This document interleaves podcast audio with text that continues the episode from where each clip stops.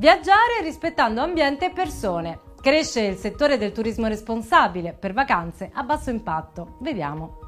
Nel 2018 abbiamo toccato il record di 428 milioni di turisti. Una caratteristica importante proprio del turismo in Italia è il fatto di avere forti concentrazioni territoriali ma anche temporali. Sappiamo che il 40% addirittura dei flussi turistici sono concentrati nei 50 comuni più attrattivi. A fronte di queste concentrazioni così evidenti, appare assolutamente urgente provvedere attraverso politiche di diversificazione dell'offerta e di ridistribuzione appunto dei flussi anche verso mete turistiche minori. In questo in realtà il nostro paese ha una grande carta da giocare ed è rappresentata dall'offerta culturale, dal patrimonio culturale. Nell'ultimo rapporto annuale stimavamo come l'attività turistica è fortemente inquinante, il 6% per esempio dei gas serra in termini energetici consumano circa il 5,5% delle risorse energetiche complessive. Ecco perché accanto a portali come Booking e Airbnb sono nate diverse piattaforme che riuniscono strutture, luoghi ed esperienze sostenibili.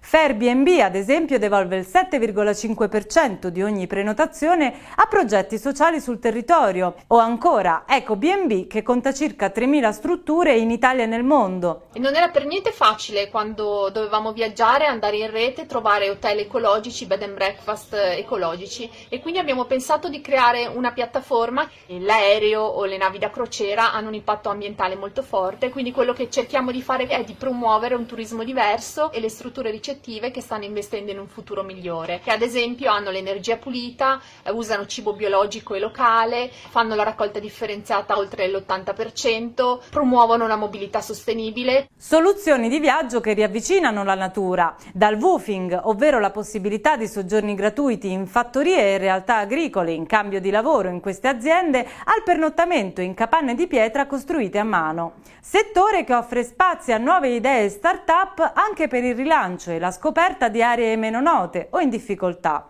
Recuperare un bene pubblico tramite una costituenda cooperativa di comunità, tramite appunto un campeggio, usufruendo di una start-up sempre nel nostro territorio, nata uh, all'indomani del terremoto da ingegneri abruzzesi che hanno sviluppato una tenda che si chiama Atomo, sollevata tra gli alberi. Il campeggio non a caso si chiama wake up camp, cioè svegliarsi dopo un lungo periodo dove questo territorio è stato colpito da molte emergenze.